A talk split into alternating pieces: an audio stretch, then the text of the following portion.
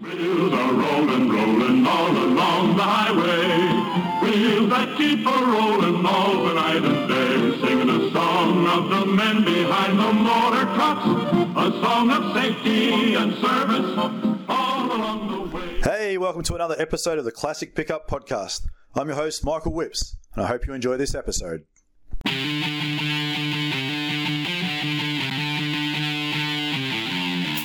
This podcast is sponsored by Classic Pickup Supplies, your number one Ford and Chev pickup parts supplier. Mention Classic Truck for a 10% discount off your first order. Classic Pickup Supplies, located in Coolum Beach, Queensland. Call 07 5446 2667 or visit their website www.classicpickupsupplies.com.au. Classic Pickup Supplies, dedicated to the restoration and preservation of the pickup. Episode 75.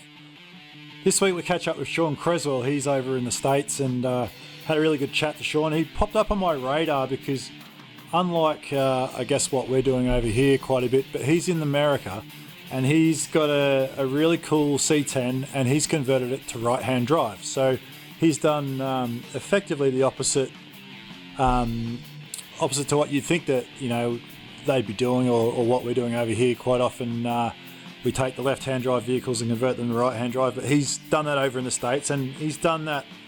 You know, you'll hear him talk about it, but just to be different, I guess. You know, and um, so he's he's got a really cool truck, and you'll hear about it as well. He's building a pretty cool suburban at the moment as well, which he's also converted to right-hand drive. So something really different. I had a really really cool chat with Shawn, really nice dude. So hope you guys enjoy this episode. Um, now, I recorded this a few weeks ago, but what I'm recording now, this introduction, uh, is on Tuesday before our pickup show. So I just wanted to give a last minute um, rundown for those guys who are making the, the trip up to the Ettamogah pub. Um, so yeah, it is the Ettamogah pub on in Tabletop, uh, just north of Albury Wodonga. It's about, it's literally 10 minutes north of Albury. Um, if you're coming down, there's no massive big signs that say Ettamogah Pub here, so I would recommend that you put it in your Google Maps and it'll show you where to turn off into Tabletop.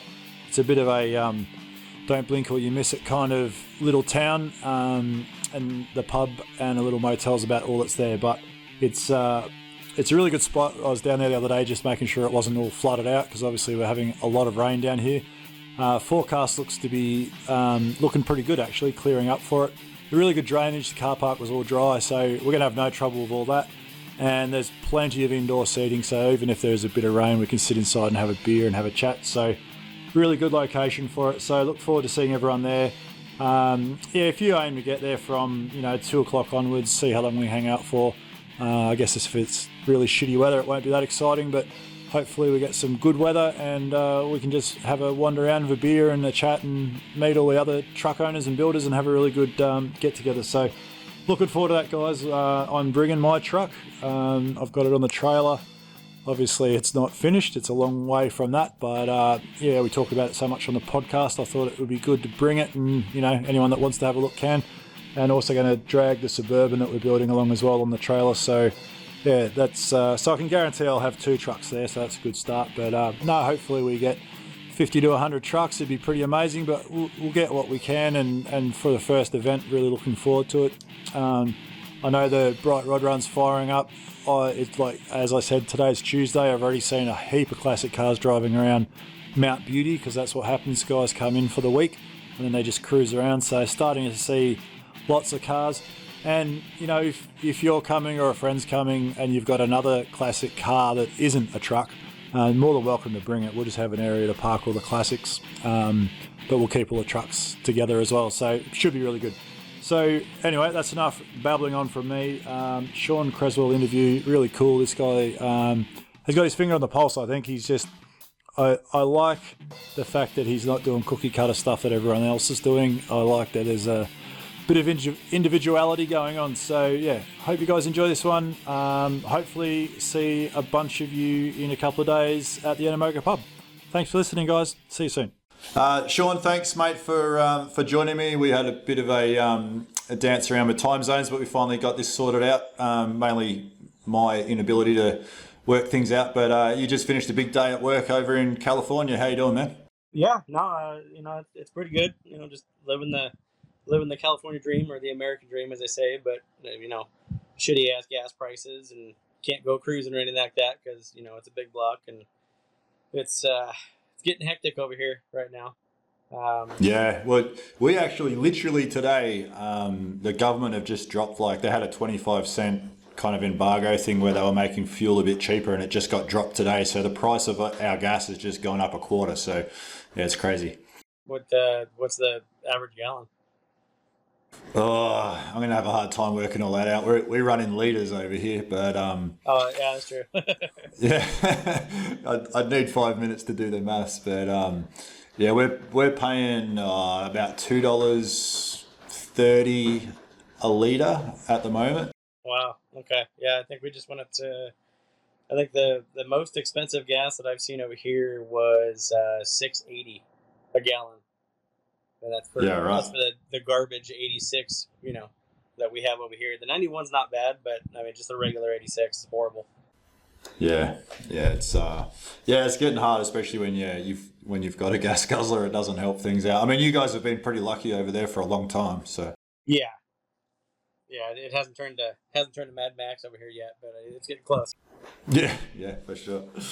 Yeah, so um, well, let's rewind the clock a bit, Shawn. I mean, um, you know, you're pretty deeply involved in the um, the custom car scene at the moment, but you know, was that something that you picked up from from family, or or, or where did it all start for you back in when you were younger?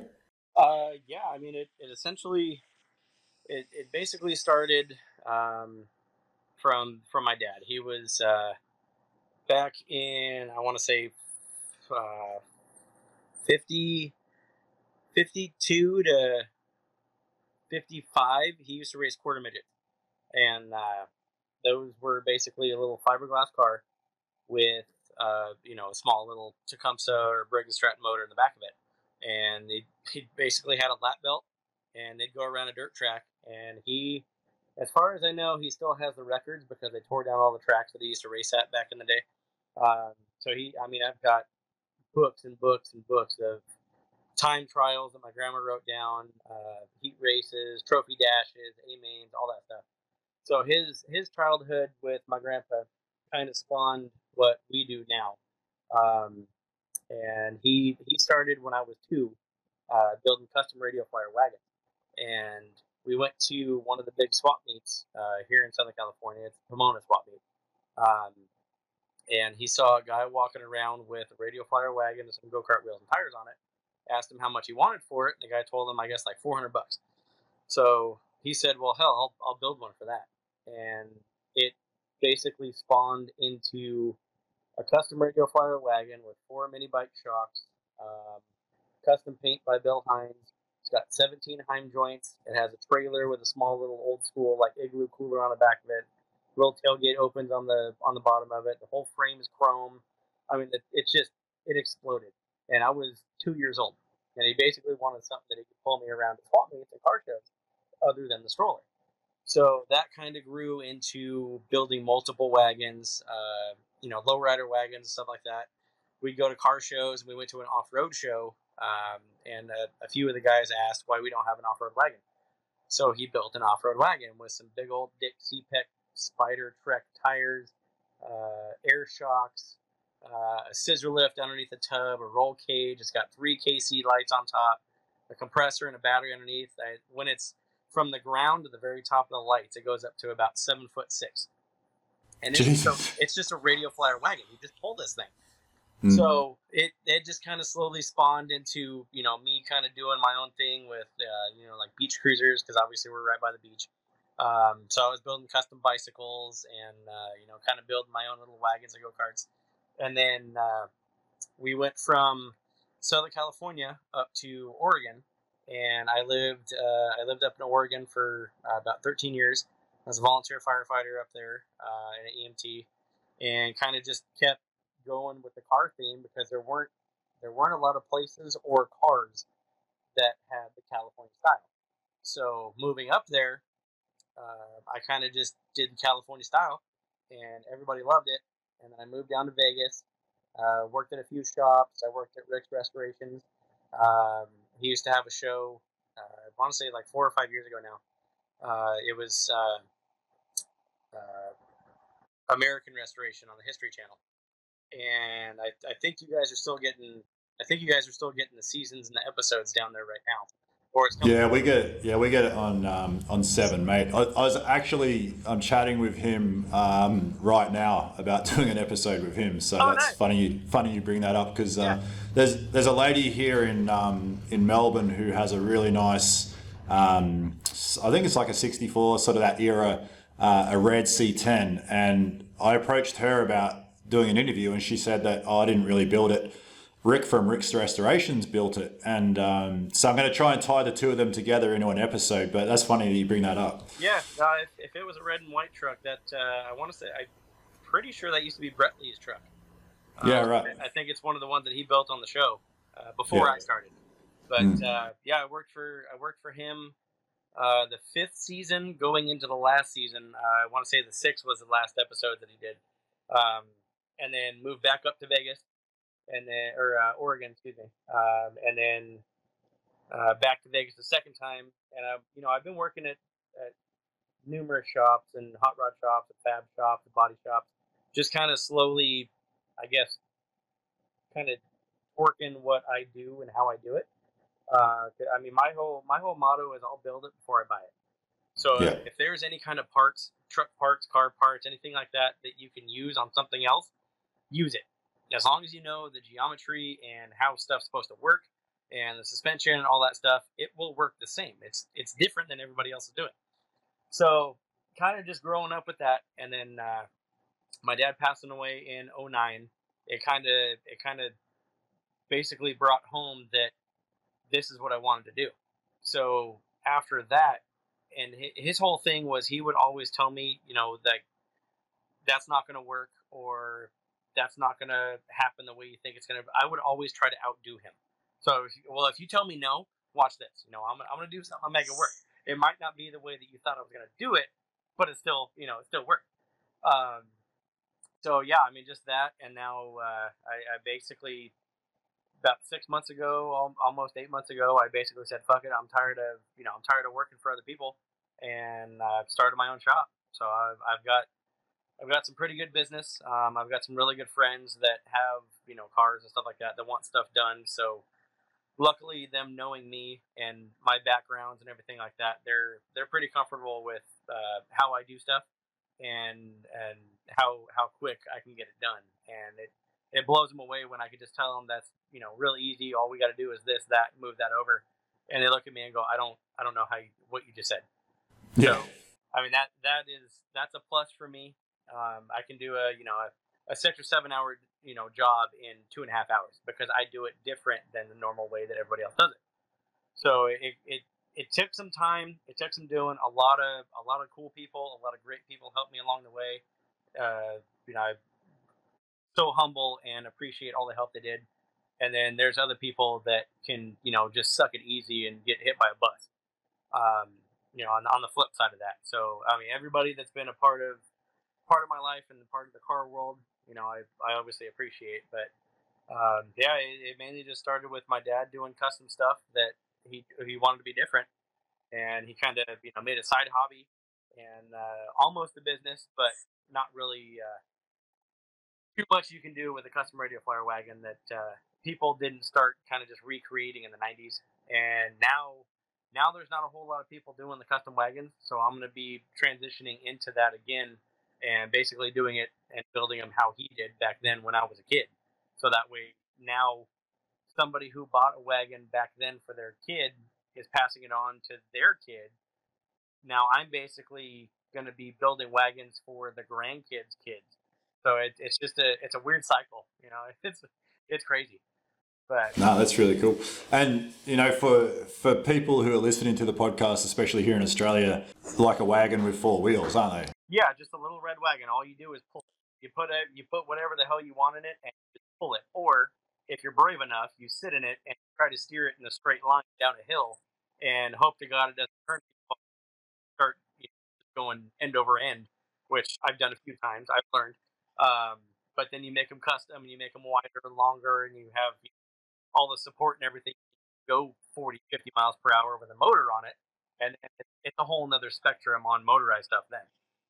But I was always guinea pig for uh, for all my dad's you know go karts and mini bikes and wagons and stuff like that. Here, take it down the street. Something would fall off, or I'd you know crash into the curb or something, and he, he would fix it, and then we would sell it to you know somebody else's kid or somebody else that wanted it for their kid or a friend or whoever. But yeah, but uh, what he would do with them was he would take that little red tub, um, he would take that and then throw everything else away, and he'd build a custom three quarter inch square tube frame, mini bike shocks, go kart wheels and tires, lower them down.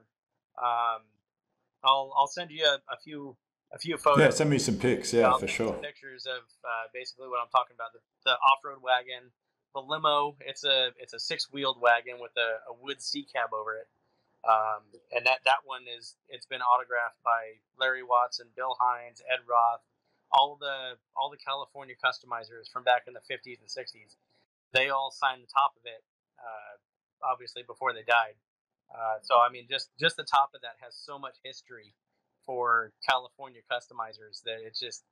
I mean, I don't. I, am obviously I'm not going to sell any of the first ones, um, as well as all of the first ones that I build. So um, I, I mean, for the right price, I might let the truck go, but it, it's it's probably not going to go very fast.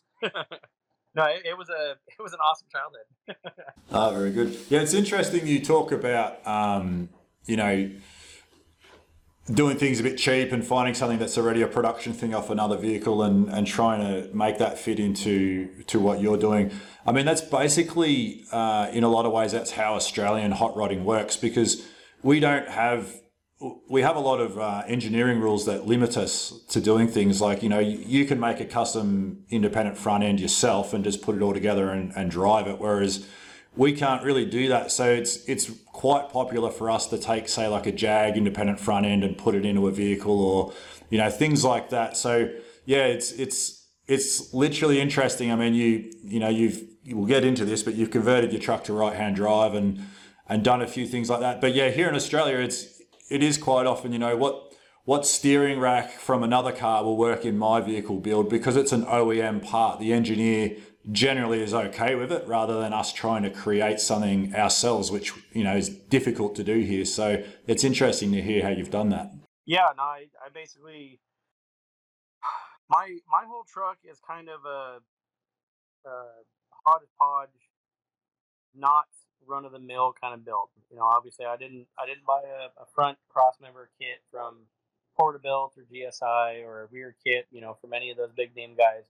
Um, my truck, I I started it like two and a half years ago, three years ago now.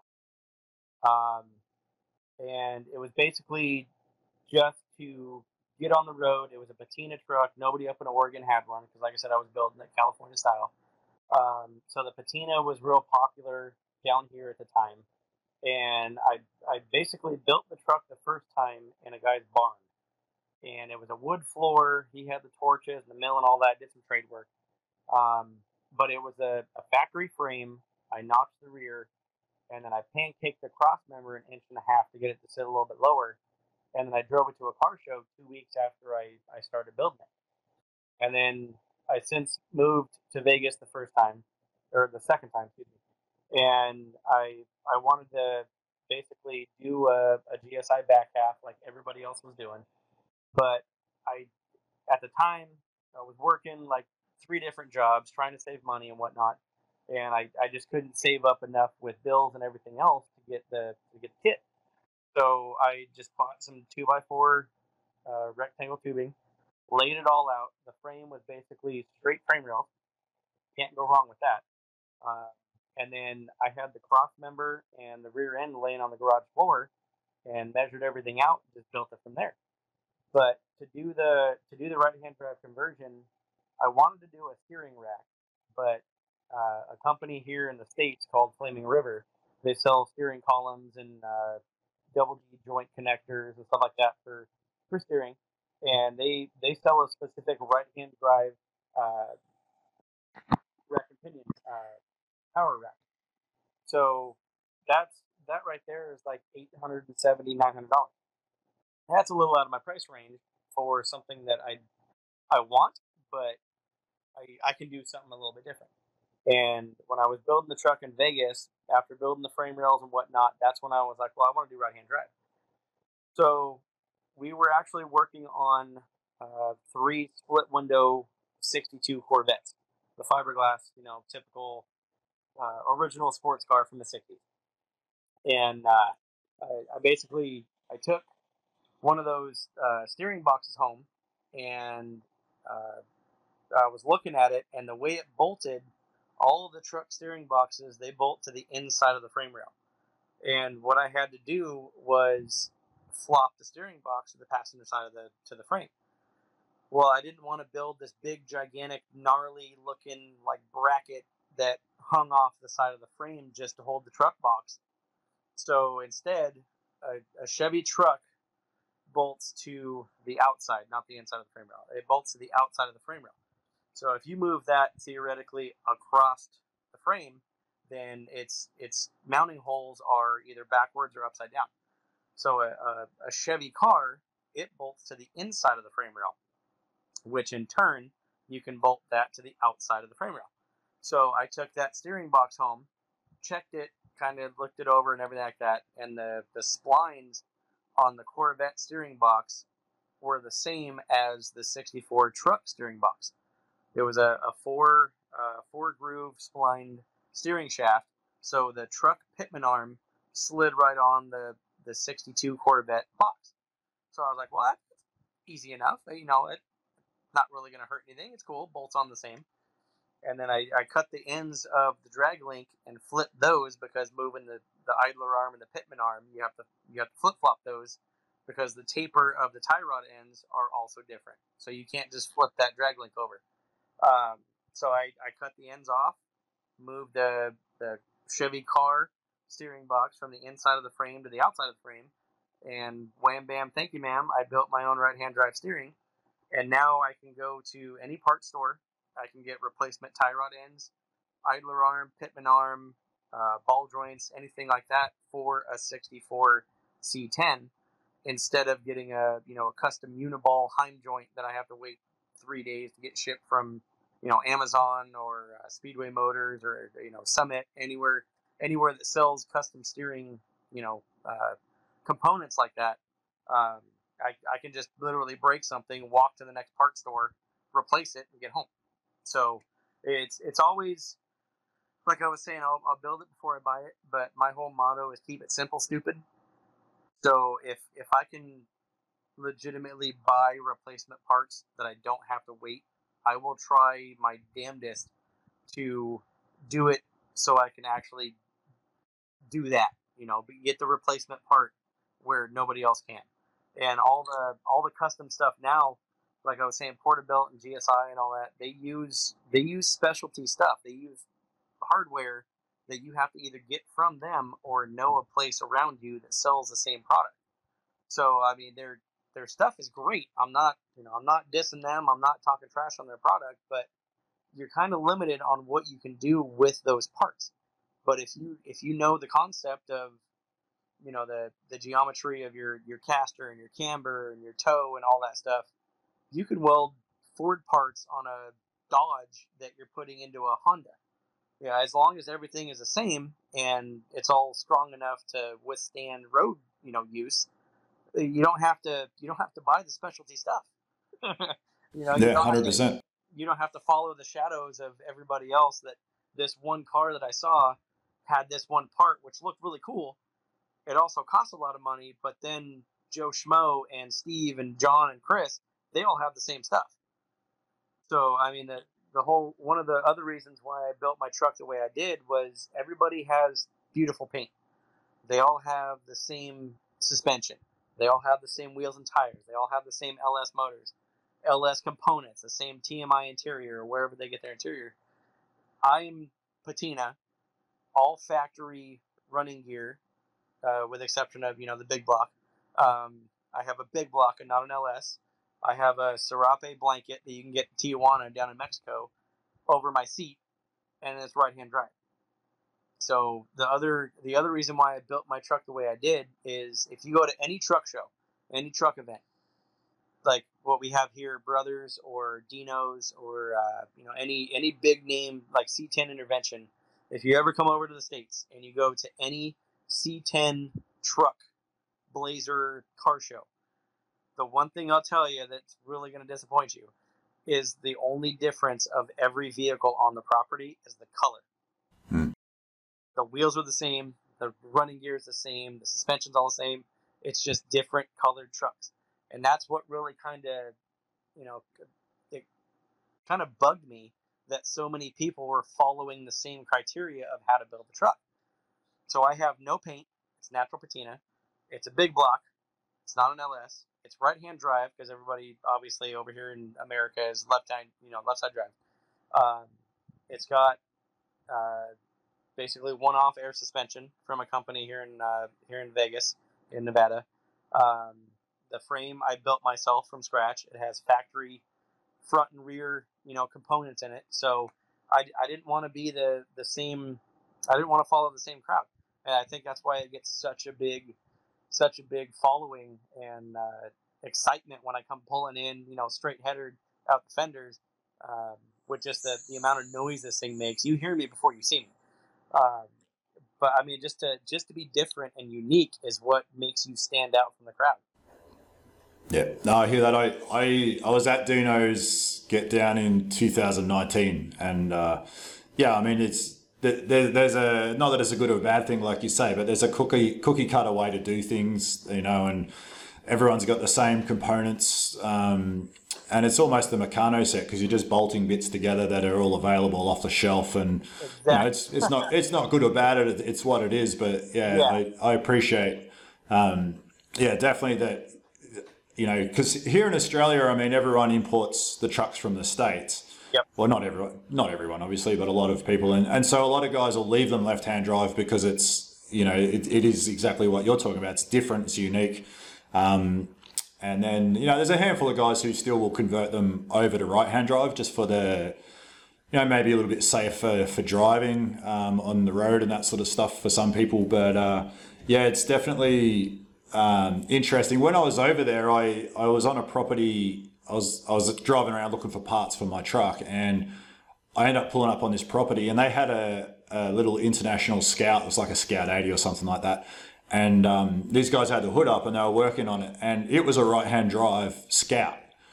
Um, and this was in Arizona, and I was blown away. I was like, "What the hell is this for?" But it was a postal vehicle originally, so yeah, it was right-hand drive. It was pretty yeah, cool. uh, right now at at, uh, at my shop, I'm actually working on a, a '71 Ford uh, mail courier truck, and it, it originally had a you know I beam, uh, or not I beam, but a like a Bronco two front suspension with the wishbones and all that, and coils and shocks and everything. And uh, I'm actually taking that out and putting in a uh, Mustang 2 IFS airbag uh, capable uh, front cross member and everything, and he's doing an LS swap in that. So it's it's a little bit different. Um, but yeah, all the right hand drive stuff is when it, when you see it over here, you can't get parts for it. So it's the same for you guys. Like when it when somebody sends over a, a left hand drive, an American vehicle, left hand drive, you can't get left hand drive parts. I'm, I'm assuming it's it's not as easy as you know as as for us.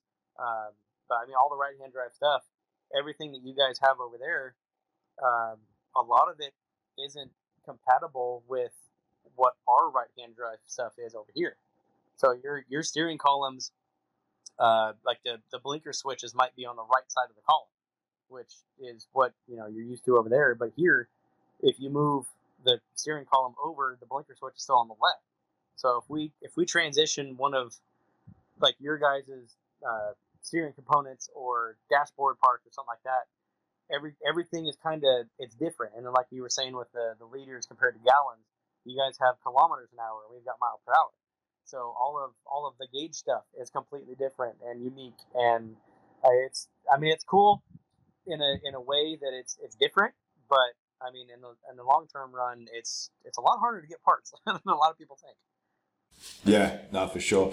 Uh, it, funny you're talking about your um, using the Corvette um, steering box. So when I came over in 2019, um, part of the reason I came over was to get a Cummins for my truck because I'm putting a 12 valve in in my Chev, and I ended up buying a complete running truck, and you know, I basically just chopped the chassis behind the um, transmission cross member and and and shipped it back with the radiator, you know, intercooler, uh, engine training, the whole works, and it it also had the um, the power steering box on there, and and what I've discovered, which is exactly sort of what you're talking about. So I'm using a left-hand drive 98 Dodge Ram power steering um, arm on my right-hand drive truck with a right-hand drive C20 IFS, and it literally like the arm and everything, everything fits, slots in, and it's the same thing because it's bolted on the other side of the the chassis rail to what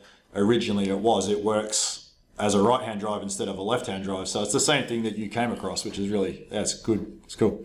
Yeah. Yeah. I, no, that's pretty cool. I will say though that uh, I did find this out. The new, the new kind of sister ship that I'm building right now to the truck. Um, I mean, the, the truck's awesome. I love the truck to death. You know, the, the patina, the right hand drive, the big block, all that stuff. What I'm building now is a 64 Suburban, um, or Carryall as they call it. Uh, but it is a twin turbo, six liter LS. Um, I have a front differential and axles along with the transmission and transfer case out of a, a 88 to 98 Chevy Silverado and full air suspension, cantilever, front air, all that stuff. The motor is moved so far back that just the throttle body of the intake and the turbos are on the engine bay side of the firewall. So everything is moved back so far that my rear drive line from the transfer case to the rear end is, I, I want to say it's 26 and a half inches long. And then from the transfer case to the front differential is like 59 and a quarter. So ironically, from the four wheel drive cars, the rear drive line is usually longer than the front. Well, i have flip flopped it. So my short, my rear one is the shortest. My front one's stupid long. Uh, but it, it's on my it's on my Instagram uh, for the for the shop. Uh, uh, I'll send you some send you some photos of that too. But the the uh, steering rack, since we're talking about steering stuff, I got uh, one of the local swap meets. It's a 2009 to 2012 uh, Toyota Tacoma steering rack, and I saw that sitting there, and the guy wanted 20 bucks for it. It's brand new. So hell yeah, I'll just flip this over. I'll have a I'll have a steering rack. Well, built the mounts for it, built the chassis. You know, it's the same way as my truck, just straight frame rails back, but then had to build this big gigantic cradle for the front differential and the axles and spindles, all that stuff. And I put the I put the steering rack on it and hooked all the, hooked everything up. I got a quick release wheel on it, everything. I turned it left, and the wheels went, it went right. right. so I'm, I'm sitting here looking at it, going, "What the hell did I just do?" And I didn't I didn't realize from and this is one of those things, you know, obviously you build it before you buy it and all that without doing research, that the shaft that goes into the steering rack is on the bottom of the worm gear that moves the wheels front to back.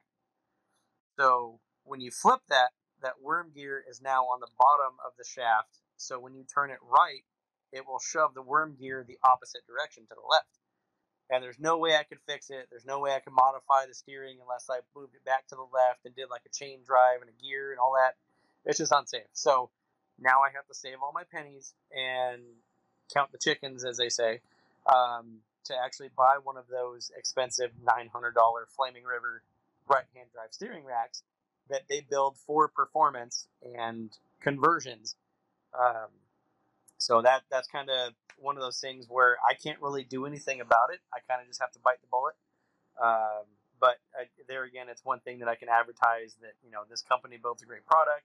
Here's what it is, showcase it, all that stuff but hopefully I can hopefully I can break the internet with uh, with the suburban because I'm building it basically to drift, to autocross, to you know pull the handbrake and slide up the freeways and stuff like that.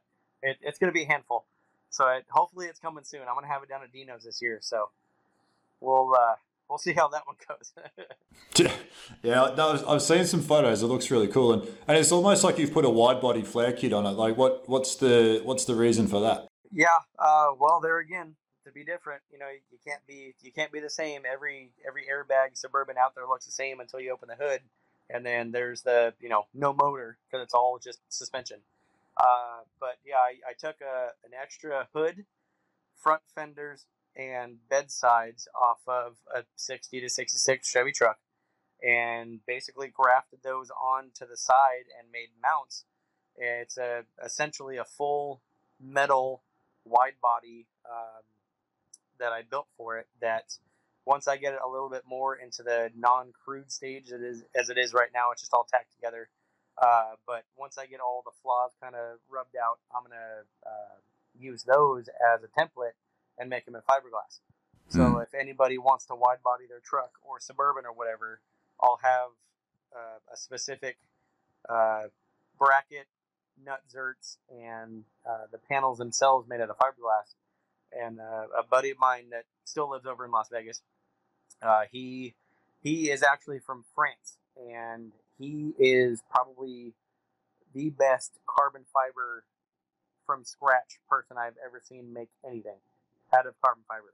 And if I if I send him all the stuff once I have everything ironed out, he could potentially, for obviously a, a astronomical amount, uh, make them out of carbon fiber for me. So if anybody if anybody wants this kit that I'm going to be uh, hopefully kind of getting into production, maybe like two or three kits, uh, they can either have a choice of fiberglass or carbon fiber. So it's kind of a, a cool little uh, revenue and uh, kind of route that I'm going down with something that isn't offered, but will be uh, will be out there for anybody that wants to just have something different. Yeah, no, it's cool. Yeah, and like you say, I mean, it, it really does look different. And uh, the minute I think you sent me a photo when we first started chatting, and you were off to a to a car show with it, and I was just like, "Holy shit, what is that?" You know? Yeah, when it was on the back of the ramp truck. yeah, and and normally when you see that sort of a body kit on a truck over there, it's it's because someone's just done a re-body onto another chassis. You know, like quite often it'll be, you know, you might have a, a, a smaller early square body or something and you'll put it on a Silverado and the wheelbase is a bit wider. So then they've got these dicky flares just to make it all fit. And, and that was my sort of first thought when I saw that is that you might have been putting it onto an all-wheel drive Subaru turbo body or something like that. But no, it's cool that you've, um, you know, you're just doing that all totally custom and, um, yeah, it's, it's going to be a beast. Yeah, no, I, I kind of, what I'm trying to do with my, with my shop is, I want to I want to basically build something that you that you can't buy anywhere else. You know, if I if I build a, a C10 for somebody and four other people are lined up and they want to they want the C10 built the same way, I'm going to build their truck in a way that's not identical to the previous vehicle, but is going to stand out on their own and and be under the umbrella of my shop building a C10. Whether whether I'm only building C10s the rest of my life, not every truck is going to be the same. Like if I build, if I were to take a factory cross member and rear end like I did my truck, and build another frame, it would be, it would be different in a way that it wouldn't look similar, but it would handle the same. It would function the same. Um, all the geometry would be identical, but it would be, you know, it would have tubes going through it and welded up so you could see all the way through the frame rail, or it would have uh, like a design ground in it or plased in it, or you know, it it would be something that would stand out but still be exactly the same as the truck, you know, prior to it. Yeah, I mean, you, you know, very early on in the piece, um, actually, when I was over there in 2019, I I sat down with um, Del um, in his shop and you know, I did a I did a podcast interview with him, and you know, he he obviously quite famously came over from Canada, and and he had this really clean style with the C10s when he first started building them, and and it's fair to say now that you know almost every every truck you see has been almost copied off his early style, and to the point where he doesn't do that anymore. He's like, well, everyone's doing that. I, am going to go build wheel drives, you know. So, yep. yeah, it's interesting that, you know, at, at one point in time, you could have looked at a truck from across the car park and said, oh, Del Uschenko built that. And, um, and these days it's, it's become, you know, which is a, probably a nice thing to say, but it, everyone's copied that style to a degree and, and it's been done, you know. Yeah. Yeah. I mean, everybody now, there's a lot of people kind of jumping on the crew cab. Um, the crew cab bandwagon, taking the 60 to 66s, making those crew cabs, uh, turning the 69 to 72s into crew cabs. which is basically a, a cut down suburban, um, you know, for for that year range. Uh, but one of the one of the other things I've always wanted to do is the uh, the seventy three to seventy eight Blazer, the two wheel drives. Uh, they had the the door and roof section. It was basically a unibody, and then they had just like a the camper shell that came off.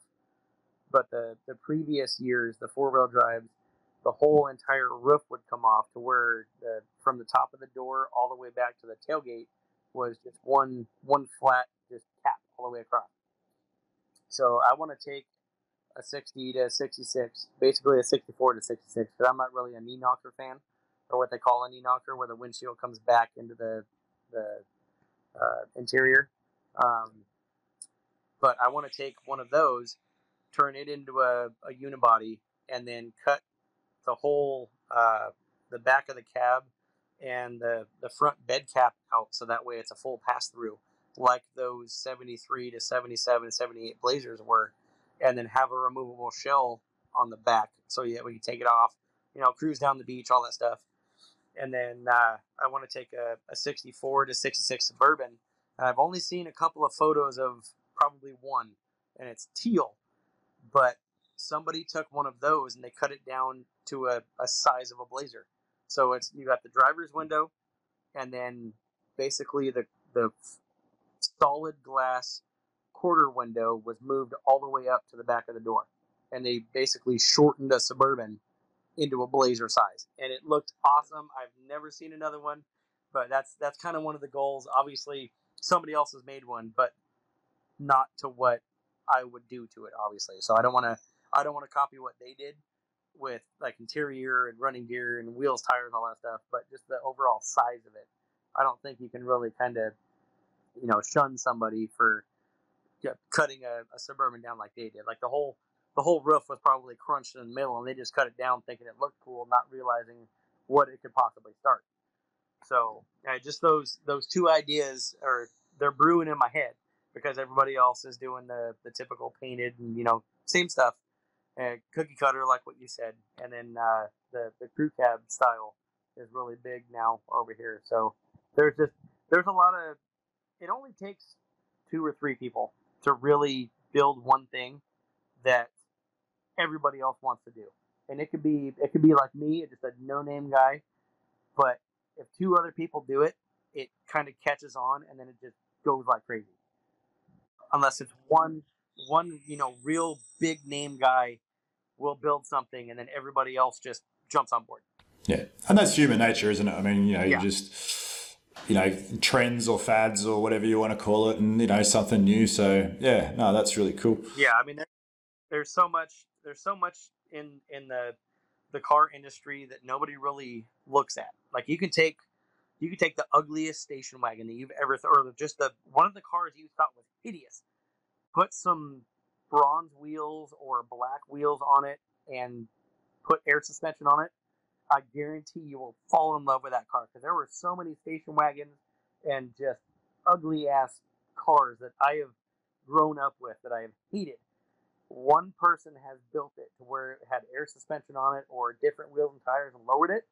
And I have tried to find that car the rest of my days just to have something that looked as cool as that car. And it's just, I mean, you, you can do so much with the ugliest thing. You can put lipstick on a pig; it's still a pig. But you could change the color of the lipstick on the pig, and it looks completely different than you know the the first pig you saw. so I mean, it, it's crazy. It's crazy what what people can do. Yeah, st- stance and wheels is a big thing for sure.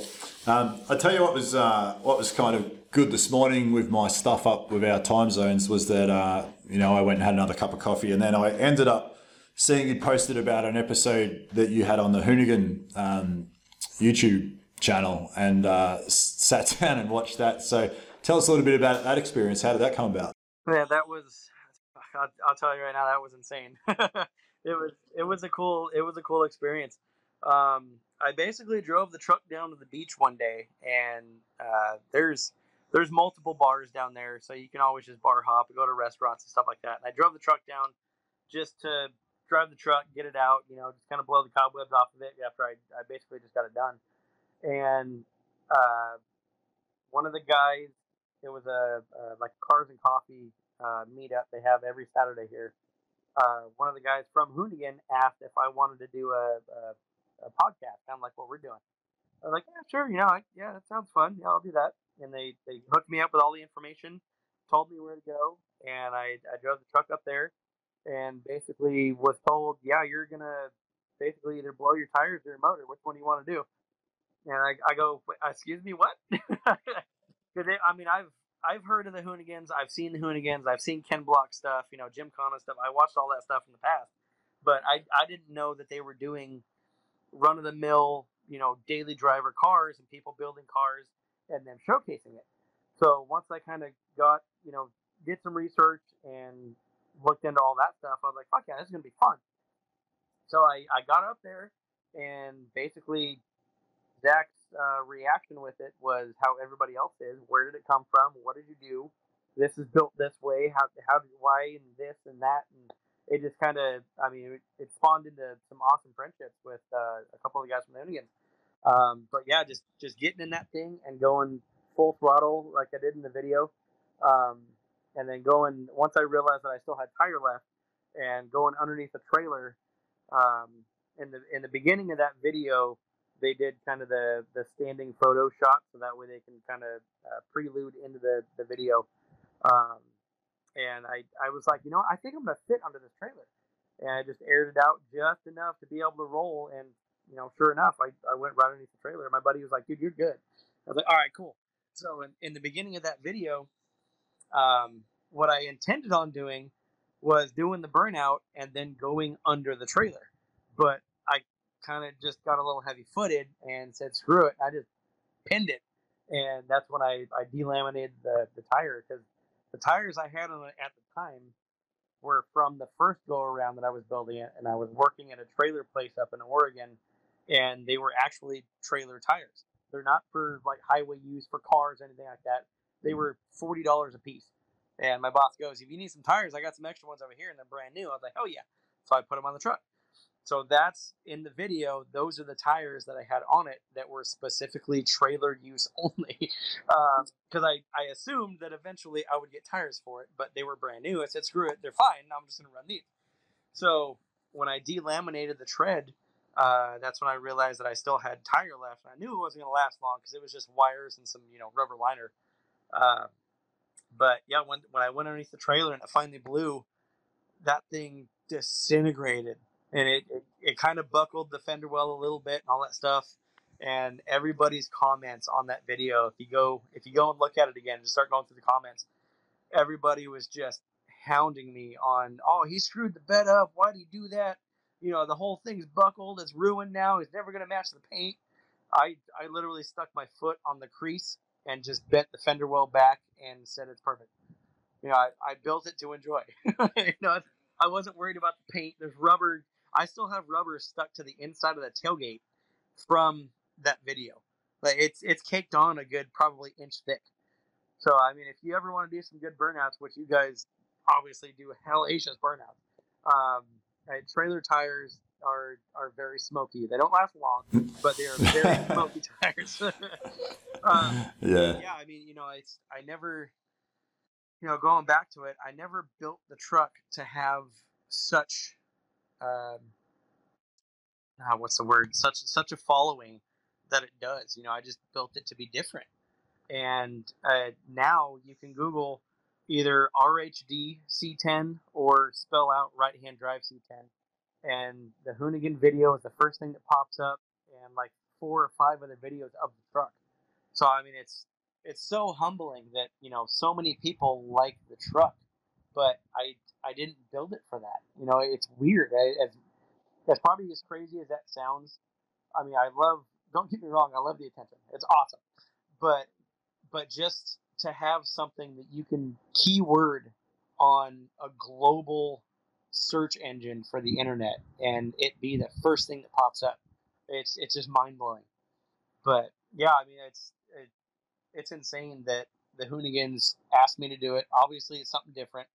Um, it's something that they wanted, and I've I've done some stuff uh, with Zach and the Hoonigans uh, since then. Uh, but the the suburban is the one thing that they're really kind of hounding me on trying to get done, just so that way I can have. Um, I guess there's a, a guy from British Columbia that built an all-wheel drive uh, C10, and he actually asked me how I did some of the stuff on my suburban while he was building his truck, and he did a. The Hoonigans have a this versus that. It's basically like daily transmissions, but it's all drag racing.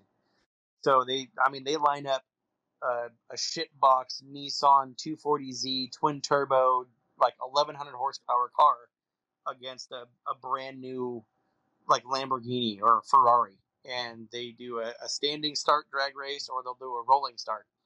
And they asked him to come down to California from British Columbia, which is probably a good 18 to 19 hour drive. And he towed his truck all the way down. And he raced uh, I think he raced a Corvette, uh, and he he just completely blew the doors off the Corvette. He's got a single turbo, six liter LS in it, but it's he's got a uh, the running gear is out of an Escalade, so it, it's kind of a, a, shorter wheelbase, I guess. But he unibodied it and all that stuff. Um, I want to say his Instagram is uh, boosted uh, boosted sport, I believe. Uh, super cool guy, great guy to talk to, uh, and he's he's basically like me. He's he just doesn't understand how he got so much attention and uh, so much interest in his truck just for building it to be different. You know, just a, an all-wheel drive truck. And he's he's messaged me a couple times since the video and since all the, the the car shows and everything that he's gone to and all the other videos and everything. And he's like, dude, how how did you do it? Like all the all the fame and the the people asking you how you did it and how you did that, what parts you used, and all that. I told them you just got to bite the bullet, and as they come in, just answer them, you know, as wholeheartedly as you can. Give them as much information as you can. But if there's something secret that you don't want them to know, don't tell them. You know, just tell them it's something you got to figure out on your own. Good luck. But other than that, if it's simple stuff, just tell them, yeah, I know I, I took a front front end and a, a transfer case out of an Escalade and built the chassis to it, and then uh, you know, same thing with me. It's a it's a 88 to 98 Silverado uh, front and transfer case. You know, it's a it's one of those weird NP like 210 transfer cases. Uh, and other than that, it's just you know you gotta you gotta build it to suit the vehicle, um, and just go from there. But yeah, the, cool. I mean the Hoonigans are they're so well known, they're so big, um, and it, it, they basically started with Ken Block and Brian Scotto, who are the main main creators of Hoonigan they were just selling merchandise when Ken Block was uh, doing the rallycross back in the early 2000s. Um, I mean, their their whole, I mean, it, it's a really cool video to watch. Is the basically how Hoonigan started, and it, it all spawned with selling T-shirts and merchandise at SEMA, um, and that that's basically where where it all started for them. So they, they started so small and they're so world known now. It's it's mind blowing. Yeah, it's impressive. I'll tell you what, it'd be cool to to get eventually when yours is done is to get your yours and and and his all drive and, and go drift them together. That'd oh, be pretty yeah. sweet. Yeah, that's. Yeah. I think that's the intention that they want to do, and that's we're kind of we're in communication back and forth. Me and uh, uh, the guy up there in British Columbia, uh, but he's you know he's tinkering on his and he's making it go faster and he's adding methanol injection to it and stuff. And here I am, you know, trying to trying to start a business, and I've got a, a 54 Chevy 210 car that I want to start building. Um, so I mean, the, the suburban's kind of been been on the back burner, but I just there's so much stuff. You know, there again, having to buy it compared to build it. With the LS stuff, you can't just make an injector harness. You know, I, I can't just I can't just uh, you know weld together a throttle body and make it make the butterfly work and everything off the cable and stuff. It's it, stuff that I have to buy, but I have to do all of that around my customers' vehicles and make sure I have money for you know to keep the lights on and the, the machinery that I need for the, the tooling and everything, and then I can buy you know spark plugs or I can buy you know a set of lug nuts. You know it's it's I'm slowly slowly working into basically next year is going to be when the Suburban is going to be fully caged, have a floor, running and driving, drifting, all that stuff. So, I mean, it, it might have he might not be as popular with the truck come around next year, kind of like with mine. You know, after the last two years since that video came out with Hoonigan, um, it still has it still has a following, but it's not as much as you know. Pull into a parking lot, somebody says that's the truck from the Hoonigan video. You know, Yeah. oh, you were you were on Hoonigans. Um, he's that's basically where he's at now. Everywhere he goes, that truck's on Hoonigan. That truck's on Hoonigan. He's with the Hoonigan. So it it's it, it it's crazy because you go from basically like rock bottom to the top of the mountain with attention, and then it kind of just slowly starts to fade out again, and then you do something else that's completely different that nobody thought you could do with the vehicle, and you're on, you're back on top of that mountain, and and that, that's kind of where where I'm at now is I'm, I'm starting to climb back up that mountain with a suburban because the the amount of attention that I've gotten taking it to LS Fest um, in April over to Vegas, and it, it was basically just a rusty frame, had everything thrown together, painted it white the like two days before we left, just to take it over there and showcase what I was doing, and I, I hoped and intended on Dino's and SEMA of this year to have it running and driving so I could drive it in, but starting your business like I was saying and everything, the only thing I did for a car show this past weekend was I painted the frame black. Like I, that's all I've done since April. Yeah. it's it's taken a lot of time to get where where I am now, and that's I was basically working working for a guy at a shop, so I had I had the time to work on it, you know, at lunch and the the tooling and the machinery and all that stuff, where I could just knock everything out. You know, I, I built that chassis in probably two weekends, but now I have to I have to use the machines and the equipment on the customer stuff, so I don't just be I can't just go and take something you know off the shelf and you know make a make a transmission tunnel real quick and throw it in the suburban because my time is now my money. So I have to I have to work on the customer car to make the money. Other than I'm getting paid for eight hours, I'll take my one hour that I have for lunch and build something out of the parts and the material that a customer has bought that is sitting over, you know, up against the shelf that's left over. So now, now my intentions are do the job first and then play. But by the time I'm done doing the job, I just I don't want to do anything. Yeah, I, yeah, I no. want to go home, crack open some beers, and just relax. So, yeah, I feel your I feel your pain. I mean, I guess the key the key for you is is, is to ride the wave of of you know like with your truck and with the suburban is is to convert that popularity into business for your shop, so you can continue to do what you want to do and build other stuff, right? Exactly, and that's that's the you know that's that's the fine line that you have to dance with toys and hobbies compared to uh, work and advertisement. So the the truck, like I was saying, the truck I didn't build to have attention. So everybody that sees the truck, they know the truck, they've seen it out there, they know what the truck is, but it's still different. The suburban, I'm I'm building to advertise the fabrication of taking a four wheel drive and putting air suspension on it and setting the frame on the ground, or doing the wide body portion of it in the the aspect of custom sheet metal and fabrication, and the roll cage for you know the race stuff and the race side of it and all that stuff. So the suburban is the main billboard for my shop. The truck, it's already out there. It's it's advertisement. It's it's great attention, but it's it's old advertising. It's like taking a, a billboard and putting it up on the side of the freeway and reading it for two months. You know that billboard, you know what it says. While you're driving by, you can just say it to yourself, and there it is. Then a new billboard comes around, and you go, "Oh my God, what's that? It's a different color. It's got weird stuff on it, and the writing's all different." You kind of forget about the last billboard. But with me, that last billboard is basically in front of the billboard that they just put up. So it, it's there. It's still different. It still catches your eye, but you're drawn to the new one that has the new writing and the lights and the flashy stuff around it and all that. So it's it. I need to I need to finish it. Uh, yeah. I need to finish the suburban so that way I can enjoy it and I can drift it and I can showcase what it's capable of and what I could do and what I could build. But you know, in the in the long run, it's just it comes down to, to money and business.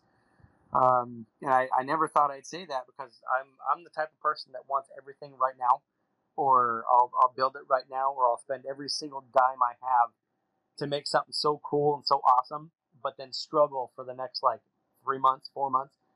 So it's it's a big, I guess, growing up change that I have to uh, remember. Um, is you know you you have to you have to work to play um, and it, it, it's hard. You know, it, it's hard because I've I've got my truck, I've got the suburban I'm building, I have the ramp truck now that I'm going to be using for the suburban, which I, I sent you a photo of um, on the back of it for the car show. But I want to get that thing painted. I want to put airbags on that, and it's a '86 C70. Um, it's it, I mean, the thing's got to be a three ton truck. That fucking thing is massive. Um, but I want to I want to put airbags on that, and I want to paint it, and I want to have that thing sitting on the ground with the suburban on the back of it for Dino's.